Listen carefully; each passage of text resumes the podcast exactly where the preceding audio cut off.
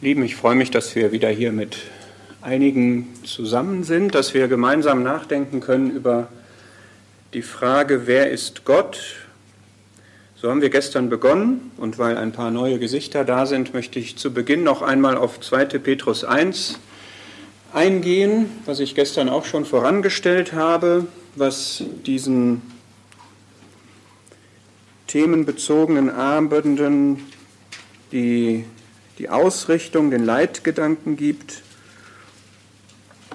bevor wir dann auf das Thema von heute Abend kommen, dass Gott der Belohner ist. 2. Petrus 1 und 3, ich möchte nur zwei Verse lesen, für die, die gestern da waren, es ins Gedächtnis rufen, für die, die neu sind, einfach kurz einen Impuls geben, was unser Leitgedanke ist. 2. Petrus 1 möchte ich jetzt nur Vers 2 lesen. Gnade und Friede sei euch vermehrt in der Erkenntnis Gottes und Jesu unseres Herrn und aus Kapitel 3, aus Vers 18, wachst aber in der Gnade und Erkenntnis unseres Herrn und Heilandes Jesus Christus. Der Gedanke, den wir an diesen Abenden verfolgen wollen, ist der, angelehnt jetzt an 2. Petrus 1, Vers 2, dass es für uns wichtig ist, Gott zu erkennen Erkennen heißt, ihn in dem, was er ist, in seinen Eigenschaften, in seiner Art und Weise, in seiner Rolle uns gegenüber gut zu verstehen, das zu verinnerlichen, dass es Auswirkungen auf unser Inneres hat, dass es uns innerlich betrifft, uns auch innerlich motiviert und engagiert. Und wenn wir das tun, wenn wir Gott erkennen, dann hat das praktische Auswirkungen in unserem Leben, und zwar gerade auch in unserem innerlichen Leben, denn hier wird gesagt, Gnade und Friede sind dann vermehrt, wenn wir Gott gut erkennen. Es gibt in unserem Leben dann mehr Gnade und mehr Frieden. Und wir haben das gerade in dem Lied auch gesungen, mehre in uns deine Gnade. Und Petrus schreibt das am Ende in 3 Vers 18 ja auch, wachst in der Gnade. Wir sollen darin wachsen. Jeder, egal wie alt er ist, hat dieses Wachstum, diese Art von Wachstum nötig. Ich habe das vorhin, als wir mit den jungen Leuten zusammen waren, hatten wir am Rande so ein Gespräch. Wir haben bei uns in unserem Zusammenkommen einen alten Bruder, der sehr vorbildlich ist, ein sehr enges Glaubensleben mit Gott führt und der ist als er 80 geworden ist, habe ich, als ich ihm gratuliert habe, gesagt, bleib wie du bist, weil ich ihn wirklich schätze und mag und es toll finde, wie er auch so unter den Geschwistern wirkt. Und dann hat er gesagt, bloß nicht. Und er meinte damit nicht, dass er jetzt konkrete schlechte Eigenschaften abstellen will oder so, sondern er meinte das ganz grundsätzlich, dass ein Christenleben eigentlich nicht durch so bleiben, wie man ist, gekennzeichnet ist, sondern durch ein Wachsen und durch ein Verändertwerden. 2. Korinther 3. Wir werden verändert in das Bild des Herrn Jesus. Und dass man das mit 80 und in einem guten geistlichen Stand so sagt, fand ich schon großartig. Und ich hoffe, wir haben alle diese Haltung, auch die Jüngeren, dass man sagt, das ist für mich ein Ziel, dass ich wachse in der Gnade, in der Erkenntnis Gottes. Und ein Impuls soll von diesen Abenden ausgehen. Und wir haben gesehen, nur mal so grob gestern, als wir den Heiland vor uns hatten, dass wenn wir den Herrn Jesus und wenn wir Gott als Heiland erkennen, also als denjenigen, der rettet, der heilt, der repariert, der in einen guten Zustand bringt, der auch von der Sünde frei macht, die Folgen der Sünde anpackt, dass das natürlich auf unser Leben eine, eine friedensstiftende, eine gnadenmehrende Auswirkung hat, wenn wir ihn wirklich so betrachten. Und heute Abend möchte ich gerne Gott als Belohner vorstellen, wie die Schrift ihn auch vorstellt. Vielleicht mal allgemein, es ist nicht so, dass ich jetzt durch diese drei Abendthemen irgendwie meine, Gott umfassend darstellen zu können. Ja, nicht, dass jemand das denkt. Es gibt jetzt diese drei Sichtweisen auf Gott, Heiland, Belohner und Lehrer. Und das ist es dann. Das ist natürlich nicht so. Die sind auch nicht irgendwie repräsentativ. Aber es sind schon drei Schlüsselrollen, die Gott hat. Der Heiland, wenn wir Not, Probleme, Sünde in unserem Leben haben, dann ist das das, was wir da brauchen. Der Belohner ist eine sehr wichtige Funktion für unsere Motivation. Wir brauchen Motivation, um im Glauben zu leben. Und es kommt eine starke Motivation aus der Tatsache, dass er der Belohner ist. Und wenn wir morgen über den Lehrer nachdenken, dann ist das auch wichtig, in unserem Leben klarzukommen und Dinge, die wir erleben, zu verstehen und uns verändern zu lassen und ihn besser zu verstehen, wie er uns etwas über sich selber lehrt. Und wir wollen jetzt mal in den Hebräerbrief gehen, in Kapitel 11.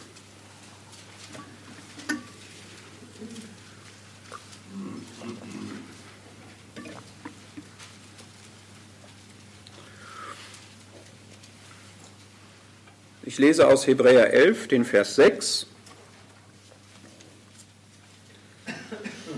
Ohne Glauben ist es unmöglich, ihm wohlzugefallen. Denn wer Gott naht, muss glauben, dass er ist und denen, die ihn suchen, ein Belohner ist.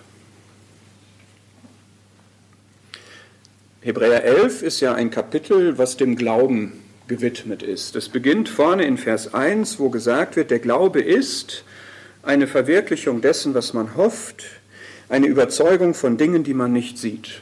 Es ist nicht so sehr eine Definition von Glauben, sondern ein Kennzeichen. Glauben zeigt sich darin, dass jemand überzeugt ist von Dingen, die man nicht sieht. Dass für jemanden etwas Wirklichkeit ist, was er hofft. So zeigt sich Glaube im Leben eines Menschen. Und dann kommen ganz viele Beispiele, die sogenannten Glaubenszeugen, Glaubenshelden, die sich so durch das ganze Kapitel ziehen. Und dieses Kapitel hat den Zweck, die Hebräer zu stärken, zu ermutigen, die in äußeren Angriffen, Anfeindungen waren und von denen einige in Gefahr waren, vom Glauben abzufallen, ins Judentum zurückzukehren und ihnen vorzustellen, es reicht nicht, wenn ihr nur mal daran schnuppert an diesem neuen Christentum, was damals neu sozusagen war, sondern ihr müsst auch ausharren. Das ist Kapitel 10 ab Vers 35. Werft eure Zuversicht nicht weg, die eine große Belohnung hat, ihr habt Ausharren nötig. Und Vers 38, der Gerechte wird aus Glauben leben. Also man muss seinen Lebensweg im Glauben durchziehen, um an das Ziel zu kommen. Und da kommt diese Ermunterung aus Kapitel 11. Schaut, wie viele schon vor euch diesen Glaubensweg gegangen sind und das Ziel erreicht haben. Und das ist etwas Anspornendes, etwas Ermunterndes. Und in diesem Kontext kommt ähm, der Schreiber in Vers 5 zu Henoch. Er sagt, durch Glauben wurde Henoch entrückt, damit er den Tod nicht sehe. Und er wurde nicht gefunden, weil Gott ihn entrückt hatte, denn vor der Entrückung hatte er das Zeugnis gehabt, dass er Gott wohlgefallen habe. Und jetzt kommt dann dieser Vers 6, den wir gerade gelesen haben. Und dieser Vers wirft jetzt erstmal die Frage auf, was ist denn eigentlich Glaube? Was ist Glaube? Ohne Glauben ist es unmöglich, ihm wohlzugefallen. Wenn ich unterstelle, dass wir alle Gott wohlgefallen wollen, müssen wir eine Antwort auf die Frage haben, was ist denn Glauben? Denn ohne Glauben können wir ihm nicht wohlgefallen. Was ist das? Was ist Glauben? Ist das für wahr halten? Klingt nicht schlecht, ne? Ja. Also der Begriff Glaube kann auch mit Vertrauen übersetzt werden. Mein Vertrauen auf etwas setzen. Ich vertraue auf Gott, ich glaube an Gott. Mir gefällt etwas, was Luther zugeschrieben wird, ganz gut, der gesagt hat, Ja sagen zu dem, was bei Gott wahr ist. So meine Lieblingsdefinition. Ja, also etwas ist bei Gott wahr, das erkenne ich, Gottes Wahrheit also, ja, was Gott sagt, dass es so sei, und ich sage Ja dazu. Ich bejahe das. Zum Beispiel glaube ich, dass es Gott gibt. Ja. Ich glaube, dass Gott die Liebe ist. Ich glaube, dass Gott Licht ist. Ich glaube, dass ich ein Sünder bin. Ich glaube, dass Gott den Retter gegeben hat. Ich sage Ja zu dem, was bei Gott wahr ist. Und das zeigt sich dann in den zwei Verhaltensweisen aus Vers 1. Ja? Wenn ich ein Ja habe für das, was Gott sagt, was bei Gott wahr ist, dann ist die Hoffnung, die sich auf Gottes Verheißungen gründet, für mich Wirklichkeit. Das war jetzt eine komplizierte Aussage. Ja? Also Gott verheißt mir zum Beispiel, dass ich in der Ewigkeit bei ihm bin.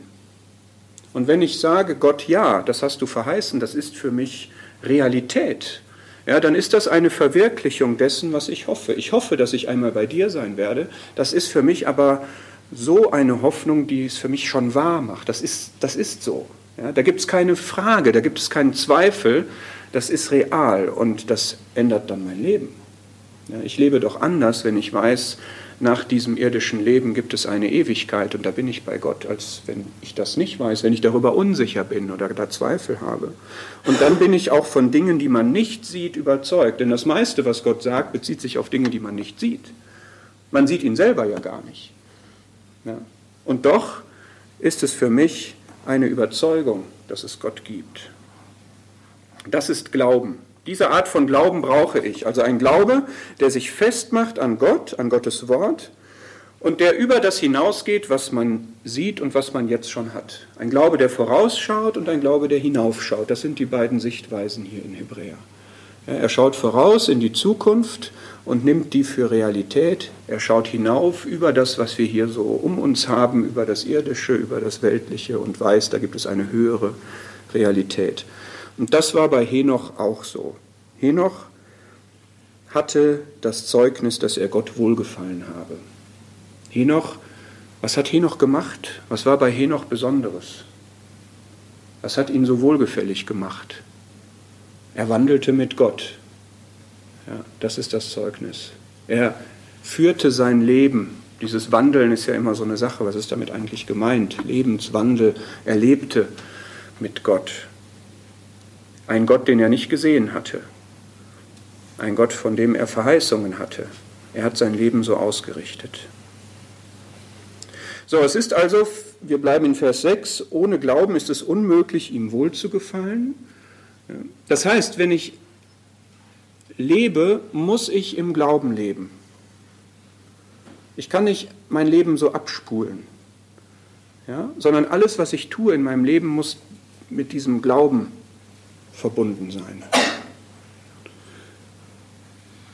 Und jetzt kommt eine doppelt wichtige Aussage. Wer Gott naht, muss glauben, dass er ist, erstens, und zweitens, dass er denen, die ihn suchen, ein Belohner ist. Ich weiß nicht, ob hier jemand ist, der noch Gott sucht, der Gott noch nicht gefunden hat, der auf der Suche nach dem Sinn des Lebens ist, der auf der Suche nach Frieden mit Gott ist, der sich fragt, gibt es Gott überhaupt? Und das ist eine tolle Verheißung hier, denn hier wird gesagt, Gott ist denen, die ihn suchen, ein Belohner. Also wenn du Gott suchst, dann wird Gott dich belohnen. Er wird sich nämlich finden lassen. Er versteckt sich nicht. er macht kein Versteckspiel. er ist nicht sichtbar, ja, er ist auch nicht aufdringlich, aber er ist einer, der sich finden lässt. Und auch soweit wir an Gott glauben, ist das trotzdem immer noch wichtig, dass wir Gott suchen. Wie? Wir haben ihn doch gefunden. Wieso denn noch weiter suchen? Ja, eben gerade wie Petrus das sagt, dass wir noch weiter wachsen, dass wir noch mehr von ihm lernen, dass wir ihn in unserem Leben erleben wollen, dass wir etwas von ihm haben wollen. Zwei Schritte also. Wer Gott naht, muss erstens glauben, dass er ist. Wie kann man das denn glauben? Das ist jetzt wieder wie gestern so ein Part, ja, wir müssen Antworten haben. Wenn jemand fragt, wie kann ich denn glauben, dass es Gott gibt? Ich sehe ihn doch nicht. Beweis mir das doch mal. Das kann doch kein vernünftiger Mensch heutzutage mehr glauben. Hört ihr auch schon mal sowas, oder? Was sagt ihr dann? Man kann schlecht einfach sagen, ja, das steht in der Bibel. Ist, für mich reicht das, ja? weil ich glaube, dass die Bibel Gottes Wort ist, reicht das für mich. Aber für jemanden, der die Bibel nicht kennt, ist das ein schwaches Argument.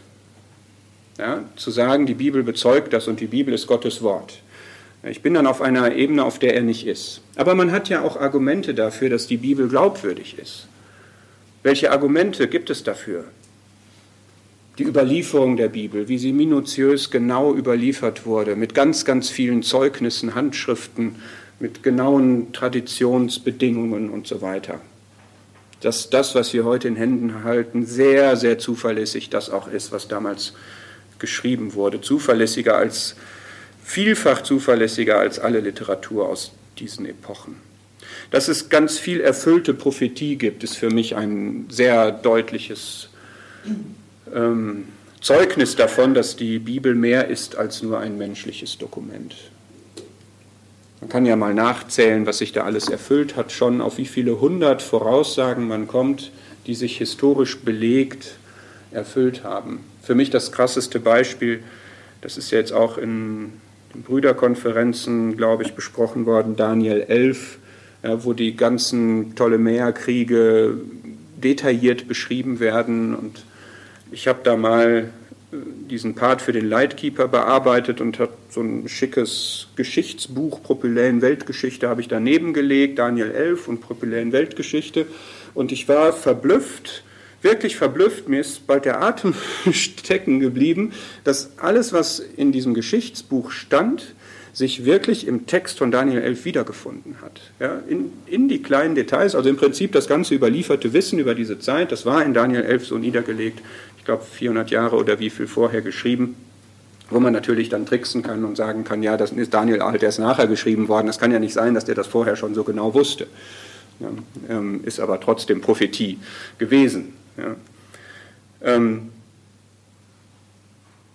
wie kann ein, ein Buch eine solche historische Wirkung haben, dass ein, ein Glaube, das Christentum entsteht, dass Menschen es verbreiten unter diesen alten historischen Bedingungen, dass es so eine Aufnahme findet, dass so viele ihr Leben komplett umkrempeln, gerade in diesen Anfangsjahrzehnten wenn das nicht wahr ist, was da steht, gerade auch wenn es um die Auferstehung geht zum Beispiel.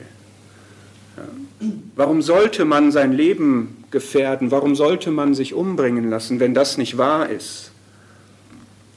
Und bis heute, wir kriegen durch die Flüchtlingsdebatten ja einiges mit, was in Ländern mit Christenverfolgung geschieht. Und es ist so, dass das Christentum die am meisten verfolgte Religion der Welt ist. Für mich das entscheidende Argument ist aber, das hat ähm, C.S. Lewis so formuliert, ich glaube an Gott, so wie ich daran glaube, dass die Sonne aufgegangen ist, weil ich nicht nur die Sonne sehe, sondern weil ich durch sie alles andere sehe. Das heißt, die Bibel wirft ein Licht auf die Menschen, auf mich persönlich, auf uns. Und durch die Bibel verstehen wir uns. Und das macht kein anderes Buch. Kein anderes Buch macht das. Kein anderes Buch macht mit solcher Deutlichkeit klar, wie die Menschen wirklich sind. Dass sie nämlich wirklich Sünder sind. Und wer offene Augen hat, wer Augen hat zu sehen, der muss das bejahen. Der wird nicht sagen, es ist nur eine Frage der Kultiviertheit und der Zivilisation, wie wir Menschen sind. Wer das sagt, dem kann man an unserem eigenen Volk doppelt belegen, dass das Maß an Zivilisation nicht davor bewahrt, gravierend falsche Entscheidungen, unmenschliche Verfahrensweisen zu wählen. Und das sagt die Bibel. Das ist einfach realistisch.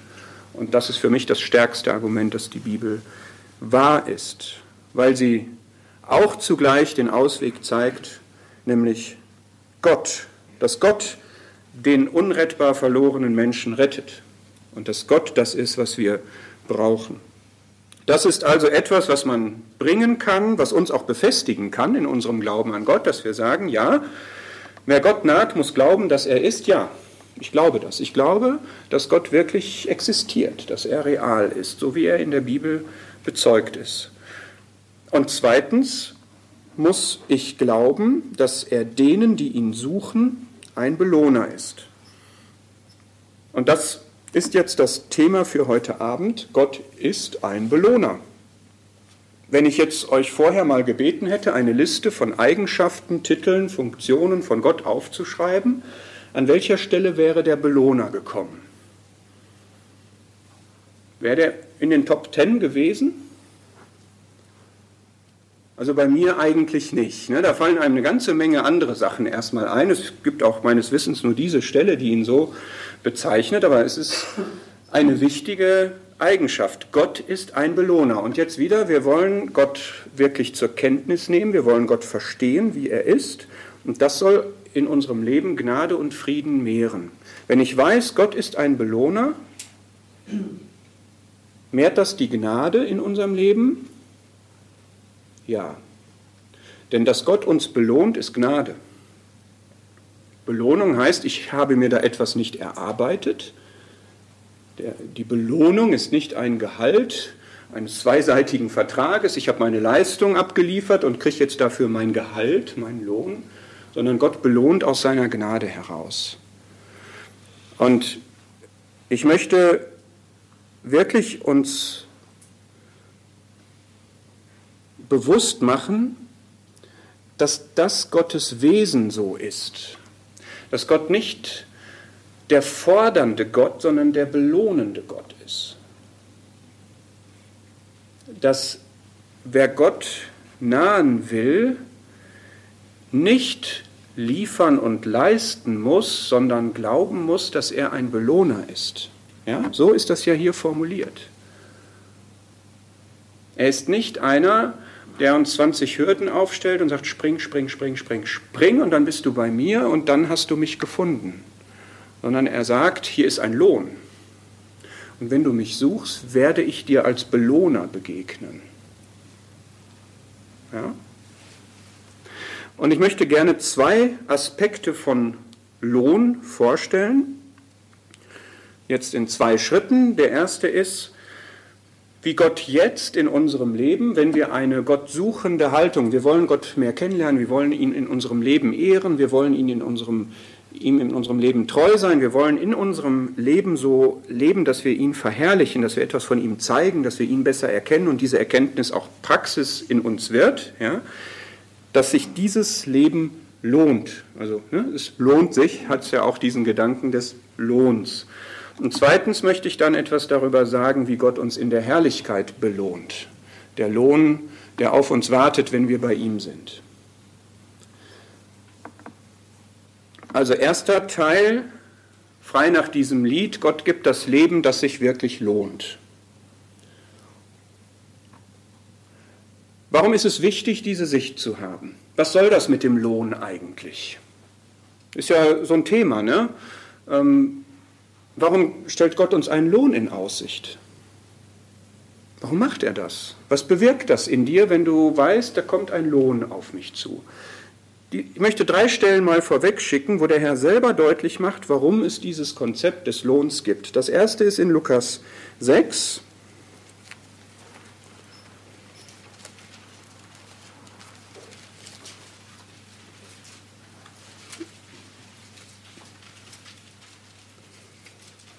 Drei Gründe, warum Gott Lohn in Aussicht stellt. Lukas 6, Vers 22. Glückselig seid ihr, wenn die Menschen euch hassen und wenn sie euch ausschließen und schmähen und euren Namen als böse verwerfen um des Sohnes des Menschen willen. Freut euch an jenem Tag und hüpft vor Freude, denn siehe, euer Lohn ist groß in den Himmeln. Der erste Grund, warum Gott uns Lohn in Aussicht stellt, ist, weil uns das hilft, Angriffe, Gefahren, Schäden, Verzicht zu ertragen. Der Zusammenhang ist ja hier, wir erleben Hass und wir erleben Nachteile und wir können das mit Freude aufnehmen, weil wir wissen, dass es Lohn gibt, und zwar großen Lohn in den Himmeln. Das heißt, Gott mutet uns nicht zu, zu sagen, du musst für mich auf alles verzichten, ohne nicht zugleich auch zu sagen, es gibt dafür Lohn. Und wer jetzt denkt, das ist eine materialistische Sichtweise oder sowas, der ist halt schief gewickelt. ja? So ist Gott nicht. Der, der sagt nicht, du musst hier alles aufgeben und dann überlege ich mal, was ich mit dir mache. Ja? Sondern er stellt Lohn dafür in Aussicht. Werden gleich noch mehr Stellen in dieser Richtung sehen. Das zweite ist aus 1. Korinther 15. Wenn ich gerade materialistisch gesagt habe, dann muss ich jetzt klarstellen, sagen, es geht hier nicht um materiellen Lohn. Ja? Also das ist natürlich klar. Ja. 1. Korinther 15, Vers 58.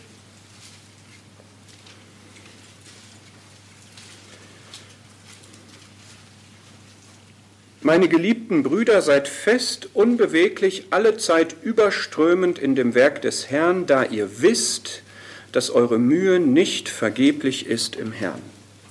Also, unsere Mühe ist nicht vergeblich. Hier ist nicht der Begriff des Lohns, aber der, des Effekts. Ja, es ist keine vergebene Mühe, was wir in dem Werk des Herrn investieren. Das heißt, ich leite hieraus ab, der Lohn motiviert.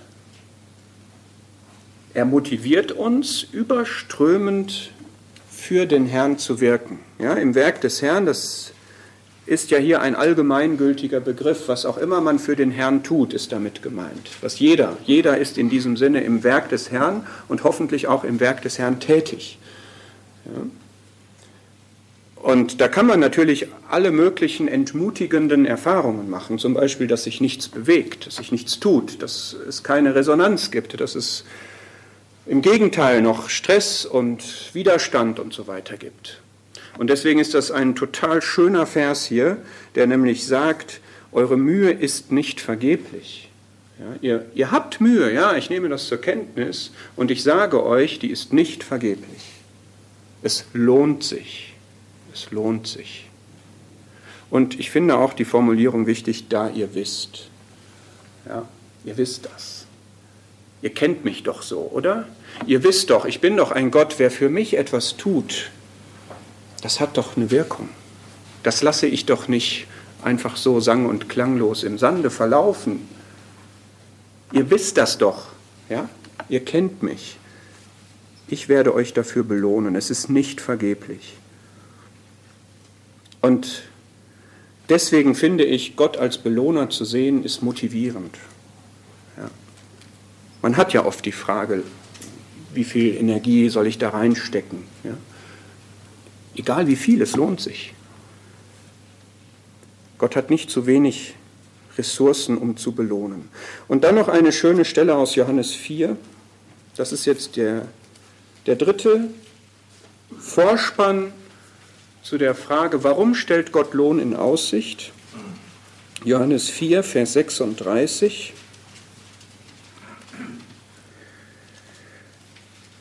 Der da erntet, empfängt Lohn und sammelt Frucht zum ewigen Leben, damit beide, der da sät und der da erntet, zugleich sich freuen. Gott möchte, dass wir uns freuen. Ganz einfach. Ja? Wenn es Lohn gibt von der geistlichen Arbeit, dann ist das Freude. Und Gott gibt uns Lohn, damit wir uns freuen. Und nicht damit wir so komisch sagen, ach nee, deinen Lohn will ich nicht. So eine Haltung gibt es ja manchmal. Ne? Ich, ich mache das doch nur aus Liebe zu dir, du kannst deinen Lohn behalten. Nein, nein. Ich will doch auch Wertschätzung haben, wenn ich jemandem äh, eine Belohnung gebe, oder? Dann sage ich auch nicht, ja, bloß nicht, du bist mein Vater, wenn ich mein Kind belohne für irgendwas, was es gut gemacht hat. Nein, ich liebe dich, du bist mein Vater, steck dir deinen Lohn wohin? Nein. Ja, das ist nicht die Haltung, die Gott bei uns sehen möchte, sondern er möchte damit Freude auslösen. Und das ist ja hier, hier geht es letztlich um das Evangelium. Ja, da hat jemand gesät, hat das Wort gesät, hat die gute Botschaft verbreitet und jetzt ist jemand anders, der erntet. Hier gibt es ja auch evangelistische Aktivitäten mit den Liedern und so. Ja? Und ihr streut viel und es gibt nicht so sehr viel Ernte. Vielleicht erntet jemand anders und vielleicht erfahrt ihr davon und dann gibt es gemeinsame Freude von dem, der erntet und dem, der gesät hat. Und das ist generell mit Lohn, ist Freude verbunden. Also das ist die Ausrichtung, ja, wenn wir darüber reden, Gott ist ein Belohner und ich bekomme Lohn von ihm, möchte er uns damit motivieren, er möchte uns Freude geben und er möchte uns kompensieren für Einbußen, Einschränkungen, Verzicht, Hass, Angriffe, die wir möglicherweise da bekommen. Und jetzt gehen wir in das erste Thema. Gott gibt das Leben, das sich wirklich lohnt. Und ich habe jetzt echt eine Frage, vielleicht gerade an die Jüngeren, aber eigentlich an uns alle. Glaubst du wirklich, dass das Leben mit Gott sich lohnt? Jetzt mal Hand aufs Herz. Glaubst du das wirklich? Ich habe manchmal das Gefühl, mancher glaubt es nicht wirklich. Denn ich kann mir nicht anders erklären, es lohnt sich. Das finde ich gut, dass du das nach 92 Jahren oder wie alt warst du noch? noch nicht ganz, ich habe es vergessen, hast es mir gesagt, nach vielen, vielen Jahren, dass du das sagen kannst. Ja? Glaubt ihm das, ihr kennt den ja hier. Ne? Ja? Wir haben auch jetzt gerade eine Goldhochzeit bei uns gefeiert und da hat der Bruder auch gesagt, es ist rückblickend auf diese langen Jahre, die wir haben, ist es wirklich Gnade um Gnade. Ja? Die Güte des Herrn. So. Aber ich denke manchmal, wenn wir das wirklich glauben, dann muss unser Leben eigentlich anders aussehen. Ja, dann dürften eigentlich viele Fragen nicht aufkommen. Und deswegen ist es mir ein Anliegen, dass wir uns bewusst machen, warum lohnt sich das Leben, was wir mit Gott leben können. Und ich möchte zwei Zeitzeugen befragen, nämlich erstens Johannes und zweitens Paulus. Warum die der Meinung sind, dass sich das Leben, das Gott gibt, lohnt. Wir fragen Johannes, Johannes, ja, was ist für dich denn das Leben? Und warum meinst du, das Leben mit Gott lohnt sich? Und Johannes sagt, schlag nach in Kapitel 10 meines Evangeliums.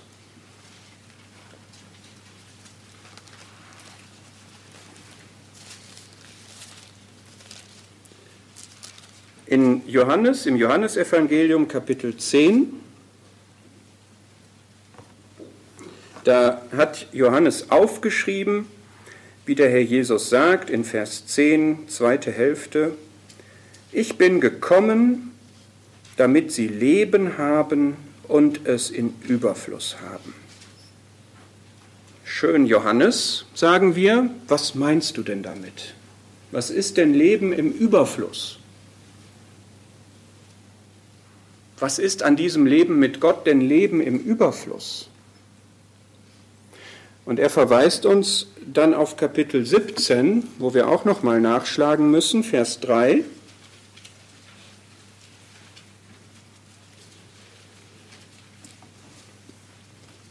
Und da steht, dies ist das ewige Leben, so betet er zu seinem Vater, dass sie dich, den allein wahren Gott und den du gesandt hast, Jesus Christus, erkennen. Das ist das, was das Leben so lebenswert macht, dass man Gott kennt. Jetzt sagen wir, Johannes, das ist uns noch ein bisschen abstrakt. Oder? Gott zu kennen, das ist noch ein bisschen abstrakt. Was heißt das denn? Und dann sagt Johannes, pass auf, dann erkläre ich es euch anders. Ihr kennt diese Szene, wo ich an der Brust Jesu gelehnt habe. Das ist für mich der Inbegriff von dem Leben, das sich lohnt. Könnt ihr das besser verstehen? Also für mich erklärt das einiges, dass ein Jünger ganz nah an dem Herrn Jesus ist und sich bei ihm quasi anlehnt und ausruht und einfach seine Nähe genießt. Und wenn wir so Begriffe haben wie Gemeinschaft mit Gott, Gott erkennen, bei Gott sein, Gott nahe sein, dann kann dem einen oder anderen dieses Bild eines Jüngers, der an der Brust Jesu liegt, vielleicht einen Eindruck davon geben, was dieses Leben ist, das sich lohnt. Wem das zu bildhaft ist, können wir auch begrifflich rangehen und sagen, es geht um die Gemeinschaft mit Gott. Das ewige Leben macht uns Menschen, die eigentlich total ausgeschlossen sind von Gott, Gott ist ganz anders, macht uns fähig, Gott zu erkennen und mit Gott die gleichen Gedanken zu haben. Und das ist nicht etwas Abstraktes. Ich möchte mal ein, zwei Beispiele sagen. Vielleicht sind euch die jetzt zu banal, ich erzähle es trotzdem. Wie wirkt sich das aus, wenn ich so denke, wie Gott gerade denkt, in einer bestimmten Situation? Dann tue ich das. Das Leben hat ja immer Auswirkungen. Leben führt zu etwas, Leben macht etwas, Leben bewirkt etwas. Ich saß mal auf dem Sofa vor kurzem, hatte über WhatsApp eine, einen Austausch mit jemandem, der in einer ganz extremen Notlage war, ein richtig richtig angegriffen war und ziemlich verzweifelt war. Ich habe versucht, irgendwie nützliche Gedanken ihm weiterzugeben und dann kriege ich von einer Schwester, zu der wir einen guten Draht haben, eine junge Schwester, jünger als die meisten, die hier sind, kriege ich so einen Vers geschickt, wie man das schon mal so hat, ne? so schön gestaltet, so poetisch und der passte hundertprozentig auf die Situation, auf den Austausch, in dem ich gerade war. Ich habe den direkt weitergeleitet an denjenigen, mit dem ich da gerade schrieb. Und der schrieb nur zurück, Volltreffer. Das kann jetzt eine banale Geschichte für den einen oder anderen sein. Für mich war es das überhaupt nicht. Mir ist wirklich eine Gänsehaut den Rücken runtergelaufen, als ich diese Nachricht von der Schwester bekam. Ich gedacht, das ist der Hammer, das hat Gott gemacht. Ich habe ihr zurückgeschrieben, weißt du eigentlich, was du gerade gemacht hast? Wieso? Nee, wieso? Habe ich ihr das kurz geschildert und dann hat sie gesagt, ja, ich hatte den schon vor drei, vier Tagen gedacht, dir zu schicken, weiß auch nicht, warum ich es nicht gemacht habe, aber jetzt gerade hatte ich den Eindruck, ich sollte das machen. Ja, ich habe gesagt, wow, bitte mach weiter so, du hast gerade eine Weissagung sozusagen gemacht. Ja, also das war wirklich ermunternd für mich, es war ermunternd für denjenigen, mit dem ich da geschrieben habe das ist etwas, wo sich ewiges Leben gezeigt hat. Das ist etwas, wo sich Gemeinschaft mit Gott gezeigt hat. Weil Gott ihr das zeigen konnte, dieser Vers an den Thorsten zu schicken, das ist jetzt gut, das ist erbauend, das ist geistlich. So dachte Gott, so hat sie es umgesetzt. Ich konnte Gott dafür danken und so hatten wir alle Gemeinschaft mit Gott in dem Moment. Und wir müssen wirklich dieses hohe Thema Gemeinschaft mit Gott, müssen wir mal auf diese Ebene auf unsere alltägliche Lebenserfahrungsebene bringen. Ja?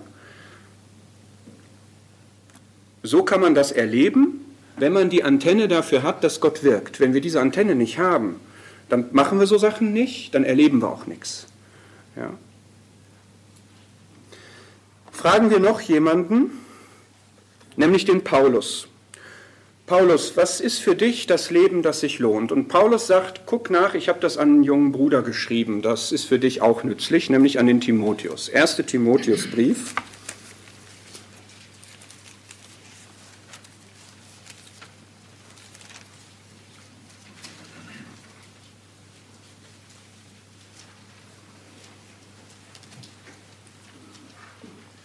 Es ist ein sehr interessantes Thema im Timotheusbrief in den Timotheusbriefen mal dem Begriff des Lebens nachzugehen. Es kommt öfter vor, dieses Wort mit unterschiedlichen Bedeutungen. Ich möchte jetzt nur mal zwei Stellen rausgreifen, damit wir noch zu dem zweiten Teil, der, dem Lohn ähm, in der Zukunft äh, ausreichend ausgiebig kommen können. 1 Timotheus 4, Vers 8.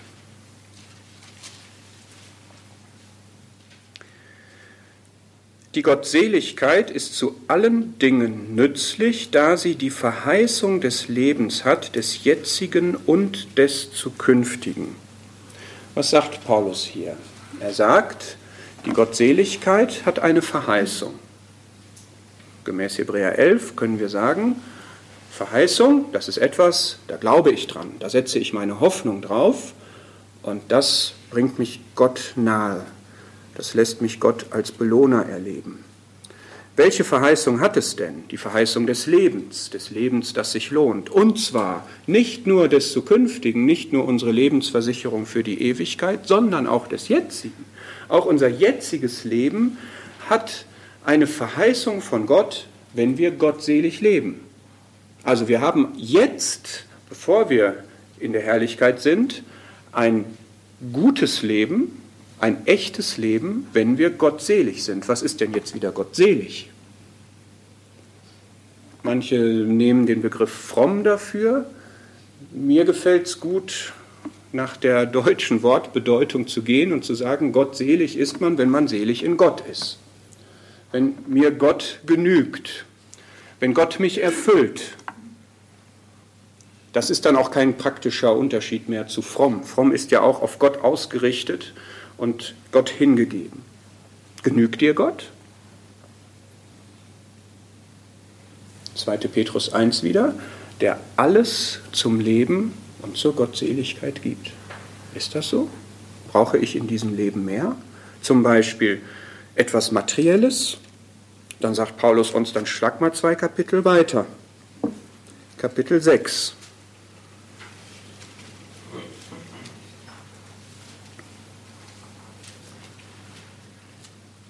Da gibt es Reiche, an die er sich ab Vers 17 richtet. Und dann sagt er, die, Vers 19, können sich selbst eine gute Grundlage für die Zukunft sammeln, indem sie, Vers 18, Gutes tun, reich sind an guten Werken, freigiebig und mitteilsam. Und wozu? Damit, Vers 19 am Ende, sie das wirkliche Leben ergreifen. Das ist so ein Begriff, der hat mich mal so richtig erschüttert. Das wirkliche Leben wirkliche Leben. Lebst du das wirkliche Leben? Wie geht das? Bist du reich? Dann steht hier die Anleitung. Ja? Gutes tun, reich sein an guten Werken, freigebig sein, mitteilsam. Das verschafft dir eine gute Grundlage für die Zukunft. Und damit ergreifst du das wirkliche Leben völlig klare und einfache Botschaft, das wirkliche Leben ist nicht das Materielle. Ja? Es lohnt sich nicht, ins Materielle zu investieren. Das ist nicht das wirkliche Leben. Es lohnt sich, in materieller Hinsicht freigebig zu sein und mitteilsam zu sein. Das führt einen auf das wirkliche Leben. Ja, da gab es im 19. Jahrhundert gab es welche, die haben das gemacht. Ne? Charles Studd, Georg Müller, viele Biografien, die man da lesen kann, die nur das Problem haben, dass sie 150 Jahre alt sind. Heute, was ist heute? Gibt es auch. Philipp Bremiker ist für mich immer so ein schönes Beispiel. Ihr habt ja hier auch die Weltkarte mit den Missionaren. Ja. Da ist jemand, der hat den Marschallstab in der Tasche, um in diesem guten mittelständischen Unternehmen irgendwann der Geschäftsführer zu sein und er verzichtet darauf und geht nach Indien. Muss man nicht machen. Aber ich denke manchmal, wenn man sagt, ich bin bereit, alles zu verlassen, ich bin bereit zu verzichten, ist das vielleicht ein bisschen wenig wenn man damit meint, ich würde ja, wenn der Herr das wollte, aber er fragt mich leider nicht.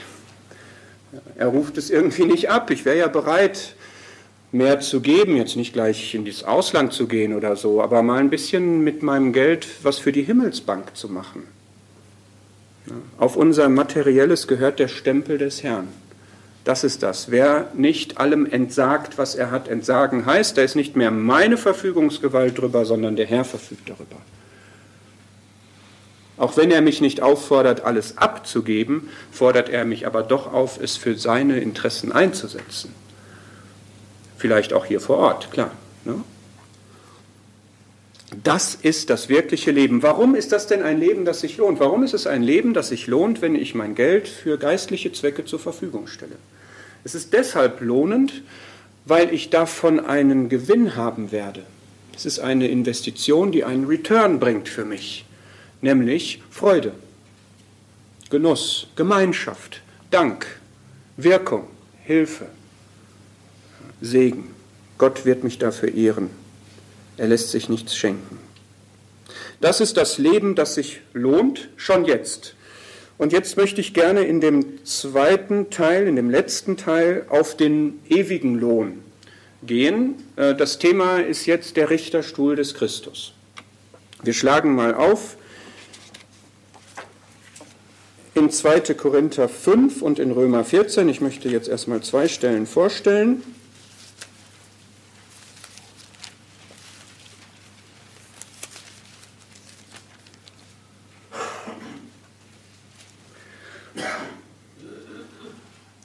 Aussage ist also, Gott ist ein Belohner.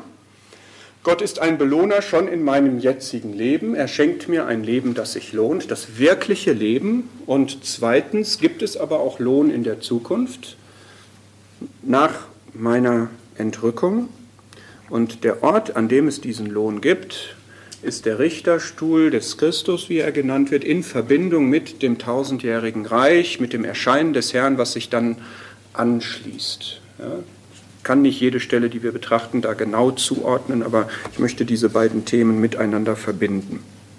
2. Korinther 5, Vers 10 sagt, wir müssen alle vor dem Richterstuhl des Christus offenbar werden, damit jeder empfange, was er in dem Leib getan hat, nachdem er gehandelt hat, es sei Gutes oder Böses. Und ich lese gleich hinzu aus Römer 14,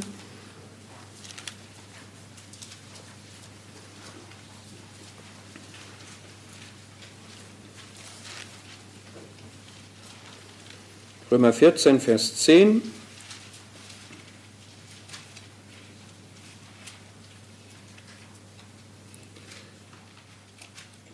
Du aber, was richtest du deinen Bruder? Oder auch du, was verachtest du deinen Bruder?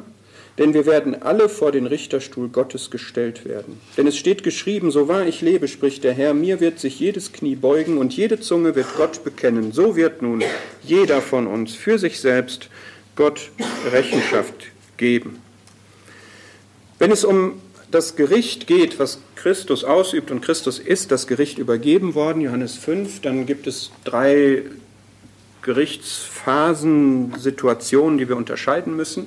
Der Richterstuhl des Christus, um den es hier geht, wo nur die Gläubigen erscheinen werden und die bekommen Lohn oder Mangel an Lohn. Manche sagen, es ist ein Preisgericht, es ist jedenfalls ein, eine Belohnung, die da geschieht und es gibt viel oder wenig Lohn, wovon das abhängig ist, werden wir noch sehen. Aber es gibt dort nur Lohn oder Mangel an Lohn.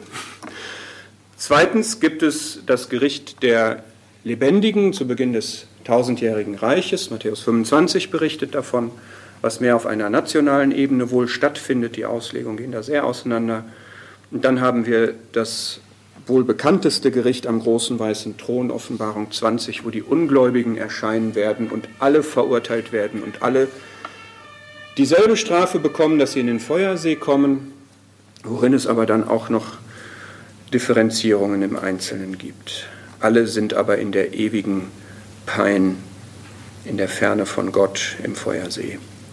Wir kommen nicht in diesem Sinne in das Gericht, das hat der Jesus uns zugesagt, wir Glaubenden. Wir stehen zwar einmal vor diesem Richterstuhl, aber wir werden nicht verurteilt. Wir haben ewiges Leben. Wir sind aus dem Tod in das Leben übergegangen, ein für allemal. Wir haben Freimütigkeit am Tag des Gerichts, sagt 1. Johannes 4. Worum geht es jetzt an diesem Richterstuhl? Unter dem Gesichtspunkt von Lohn möchte ich jetzt hinzulesen aus 1. Korinther 3,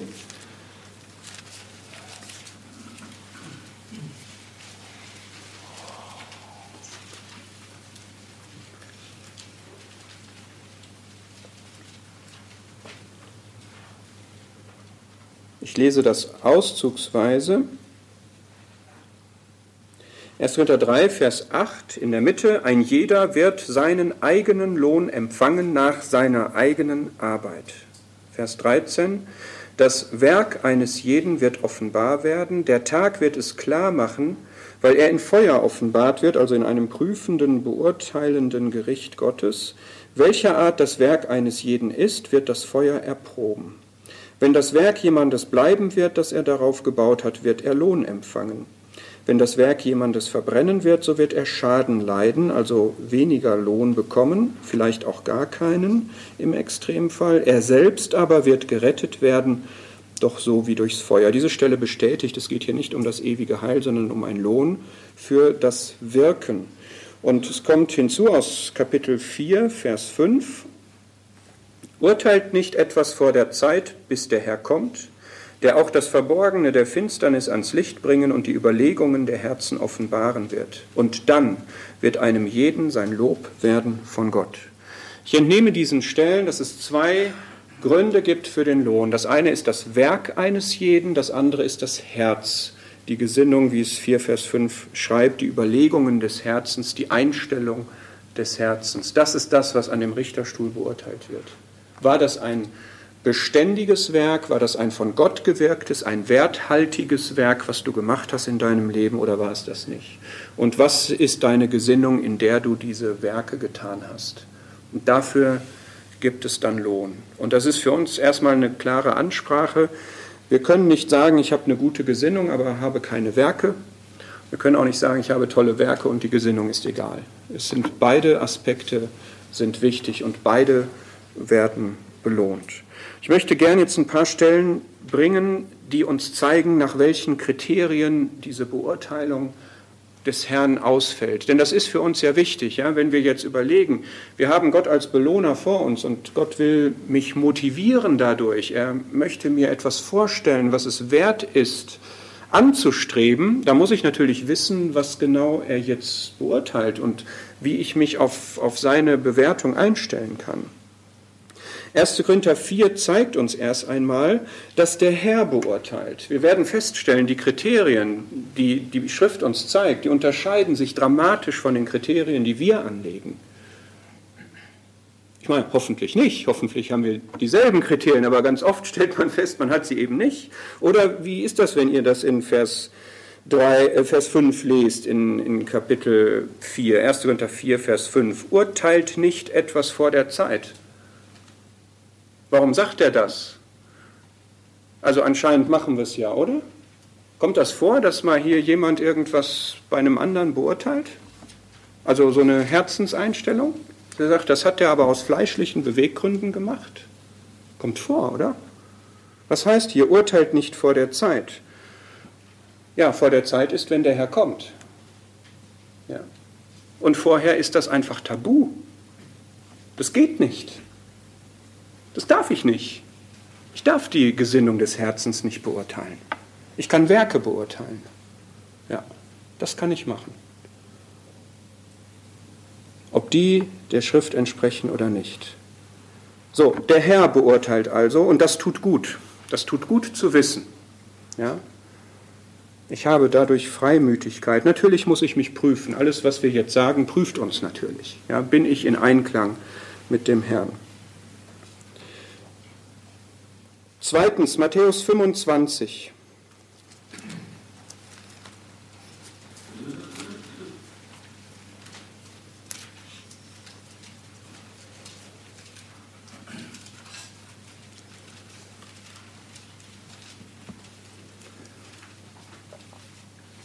Also wir könnten zu diesem Nicht-Richten noch ganz viele andere Stellen.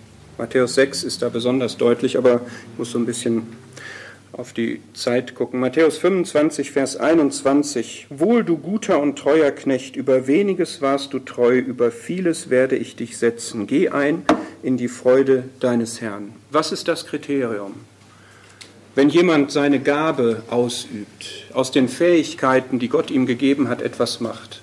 Es ist nicht das Kriterium, wie groß die Fähigkeiten, wie exklusiv die Fähigkeiten, wie umfassend die Gabe ist, sondern das Kriterium ist die Treue.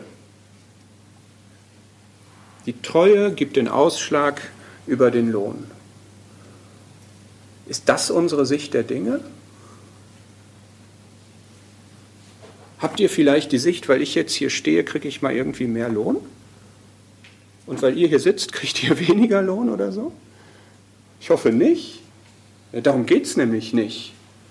Ganz abgesehen davon, dass ich nicht meine, dass ich jetzt eine größere Gabe hätte, nur weil ich hier stehe, ja. Aber man guckt doch so auf die, auf die Öffentlichkeitswirkung, auf das Auftreten und so. Und man guckt nicht so sehr auf die Treue. Und das ist genau falsch. Der Herr guckt anders. Der Herr guckt, der möchte, dass alle Gaben ausgeübt werden, dass alle Fähigkeiten ausgenutzt werden und dass das treu geschieht. Treu heißt, indem man der Beziehung zu dem Geber gerecht wird, also in geistlicher, in, in, in der Weise des Herrn. Matthäus 19.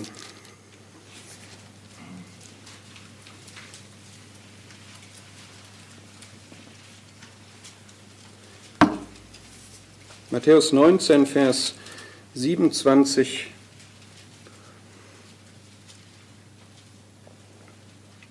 Da spricht Petrus zu dem Herrn, siehe, wir haben alles verlassen und sind dir nachgefolgt, was wird uns nun zuteil werden?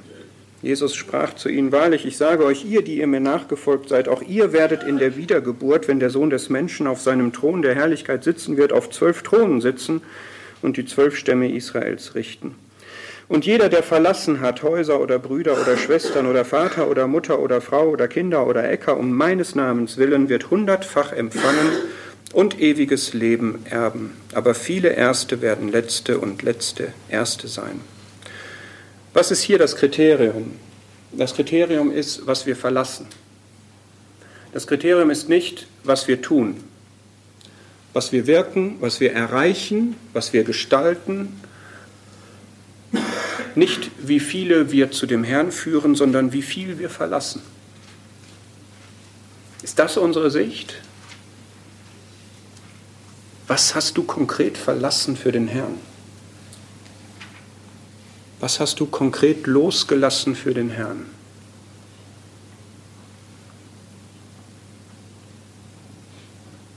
Wir werden hundertfach empfangen. Selbst wenn wir eine Kosten-Nutzen-Analyse machen, ist die sehr vorteilhaft. 2. Timotheus 4,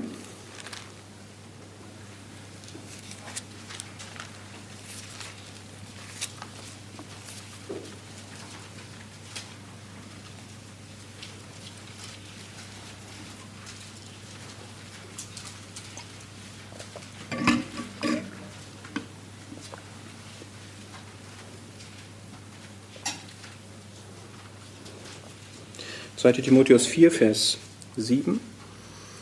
Ich habe den guten Kampf gekämpft, ich habe den Lauf vollendet, ich habe den Glauben bewahrt. Was für ein Zeugnis, was jemand am Ende seines Lebens sagen kann. Er wusste genau, was sein Kampf war, was sein Lauf war und wann der vollendet war. Fortan liegt mir bereit die Krone der Gerechtigkeit, die der Herr, der gerechte Richter, mir zur Vergeltung geben wird an jenem Tag. Nicht allein aber mir, sondern auch allen, die seine Erscheinung lieben. Was ist der Auslöser für Lohn? Dass wir sein Erscheinen lieben. Hm. Lieben gibt Lohn. Sein Erscheinen lieben gibt Lohn. Die Krone der Gerechtigkeit die ist eine Vergeltung, die ist wirklich eine Kompensation, ein, eine Belohnung für das, was Paulus hier beschrieben hat aus seinem Leben, aber er fügt hinzu, sondern auch allen, die seine Erscheinung lieben. Was ist das? Was ist seine Erscheinung? Das ist, wenn er in Herrlichkeit erscheinen wird, um das tausendjährige Reich anzutreten. Liebst du das? Ist das eigentlich ein Thema? Wir warten auf den Herrn, dass er wiederkommt, um uns zu sich zu holen. Und dann kommt es aber noch zu einem anderen Ereignis, einem glanzvollen, in Herrlichkeit sichtbar hier auf der Erde. Lass uns das nicht wegschieben. Ja? Das ist manchmal so ein bisschen, damit haben wir nichts zu tun, das ist für Israel und dann kommt das Reich, da wollen wir uns gar nicht so drum kümmern, das ist irdisch, wir sind himmlisch. Ja, Moment, Es geht hier darum, dass wir diese Erscheinung, dass wir diesen Moment lieben sollen. Warum denn? Was kann uns denn dazu bringen, das zu lieben? Wenn wir den Herrn Jesus lieben, dann werden wir den Moment lieben, wo er nach all der Schmach und dem Hass, was er hier auf der Erde erlebt hat, ja, denken wir mal, was war denn das Letzte, was man von ihm auf der Erde gesehen hat? Das war, als er da am Kreuz hing. Ja, kreuzige ihn, kreuzige ihn. Und dann die Finsternis und dann dieser Schrei, dieser Laute. Und dann war er tot. Ja, so nahm man das wahr. Hat man ihn abgehängt und begraben, versiegelt, aus. Ja, und wenn man diesen Herrn liebt, weil man weiß, dass er da gestorben ist, das war für mich, weil er mich geliebt hat, dieser Sohn Gottes, und sich für mich hingegeben hat, dann liebe ich auch doch den Moment, wo er hier auf der Erde erscheint und das alles ganz anders ist, wo sich wirklich alles ihm unterordnet und ihm zuwendet und jedes Knie sich beugen wird. dann kann ich nicht sagen, das ist was Jüdisches oder so. Ja, wir sind ja dabei, wir erscheinen ja mit ihm, wir werden mit ihm herrschen. Auch deshalb darf ich diesen Moment lieben. Das ist doch was Großartiges.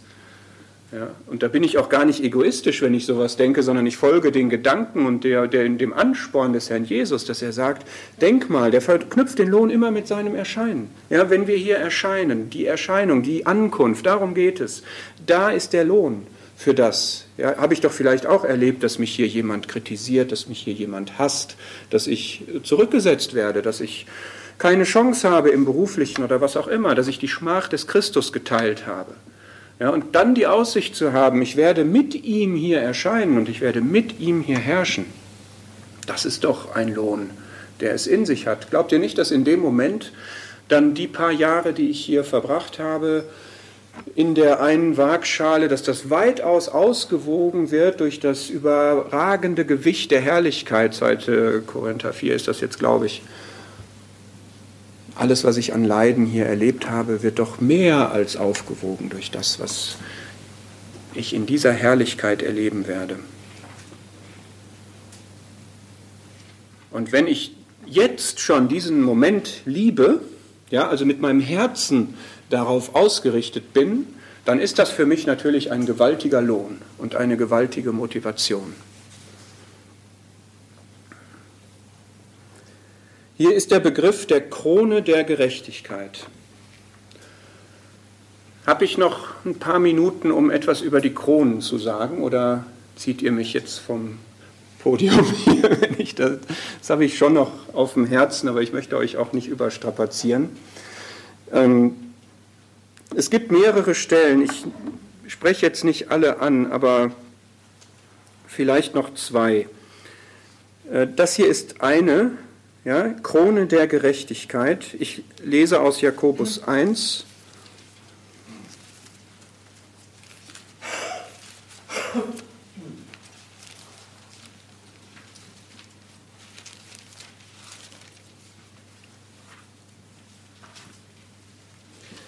Jakobus 1, Vers 12.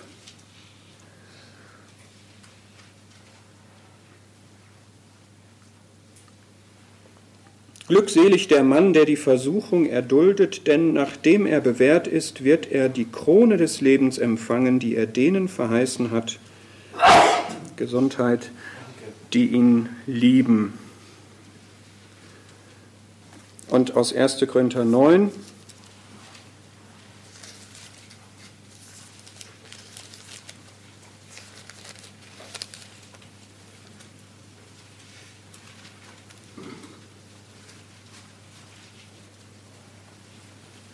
Vers 25. Jeder aber, der kämpft, ist enthaltsam in allem. Jene freilich, damit sie eine vergängliche Krone empfangen, jene meint die Teilnehmer eines Sportwettkampfs, wir aber eine unvergängliche. Und vielleicht noch eine weitere Stelle, die letzte dann, 1. Thessalonicher 2,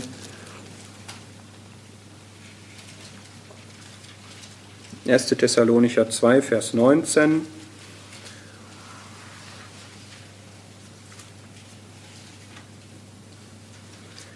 Denn wer ist unsere Hoffnung oder Freude oder Krone des Ruhmes? nicht auch ihr vor unserem Herrn Jesus bei seiner Ankunft, denn ihr seid unsere Herrlichkeit und Freude.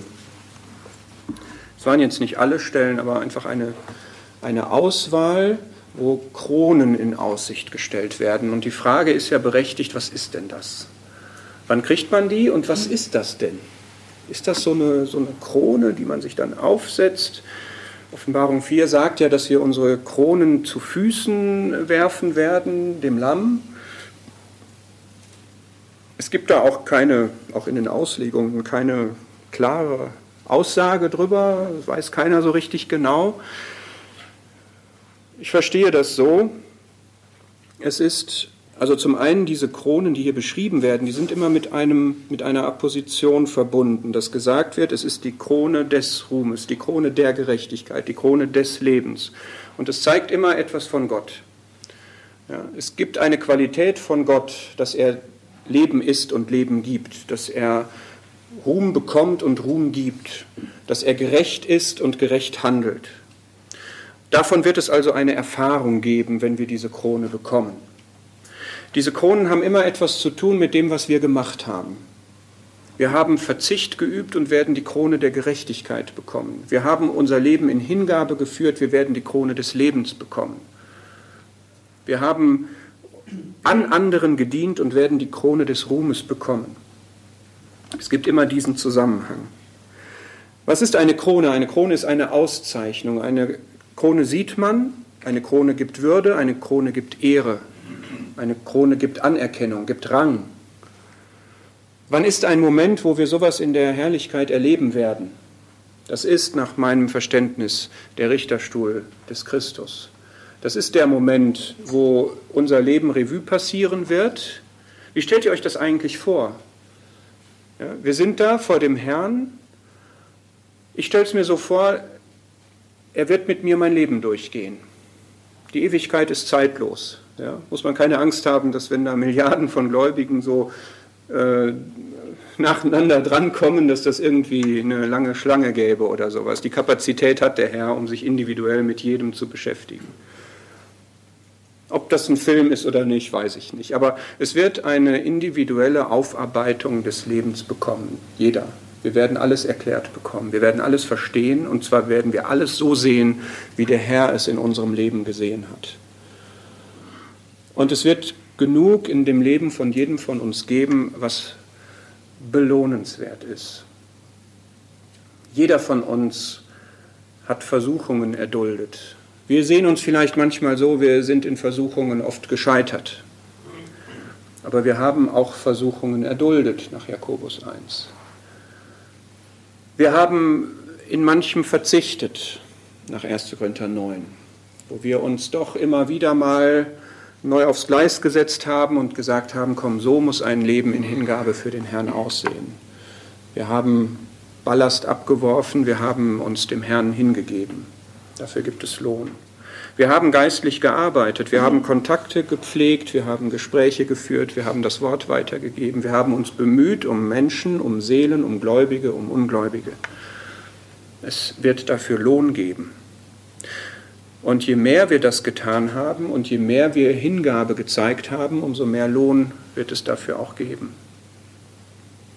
Ist die Krone jetzt eine Auszeichnung, die Einzelne bekommen werden? Das ist interessant, dass diese Kronen eigentlich einen Charakter haben, der auf jeden Gläubigen passt, die ihn lieben zum Beispiel. Ja, und doch werden sie speziell in Verheißung gestellt. Und ich glaube, dass es in der Ewigkeit sichtbar werden wird, erkennbar werden wird, in welchem Maß jemand sein Leben für den Herrn gelebt hat.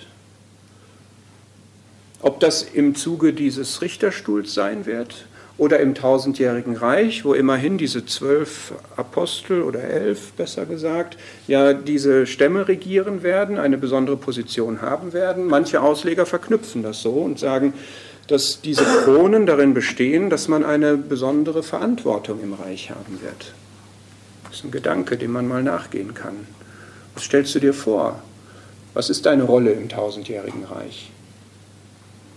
Wird einer von uns hier über Jena regieren? Wenn es hier über die zwölf Stämme äh, eine Regierung geben wird? Wird die Regierung des Herrn so aufgebaut sein? Gibt es da Ministerien? Gibt es da Zuständigkeiten?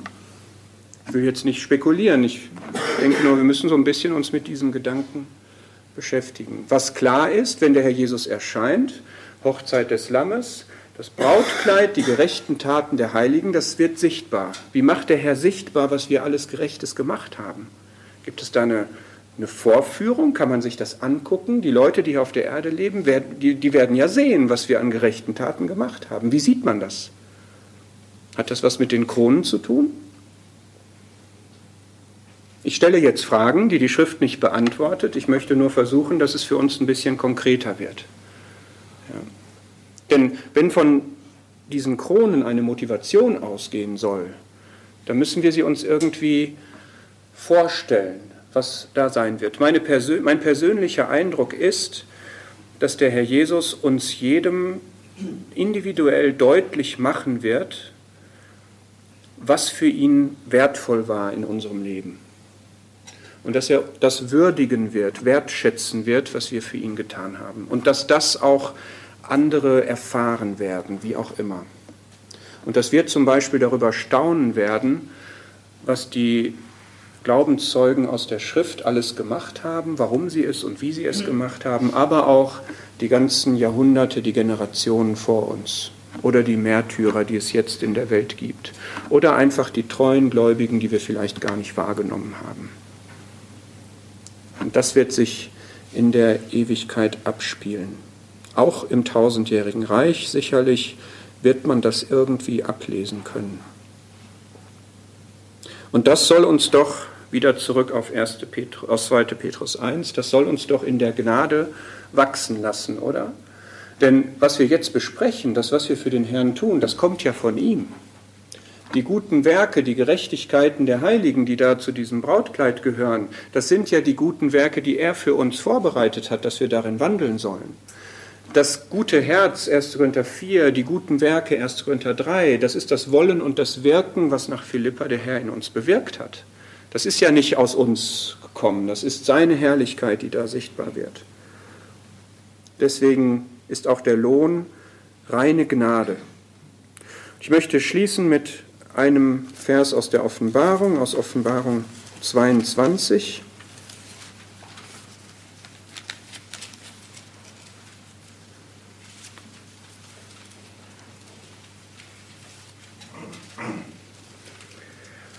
Offenbarung 22, ich lese Vers 12 und Vers 20.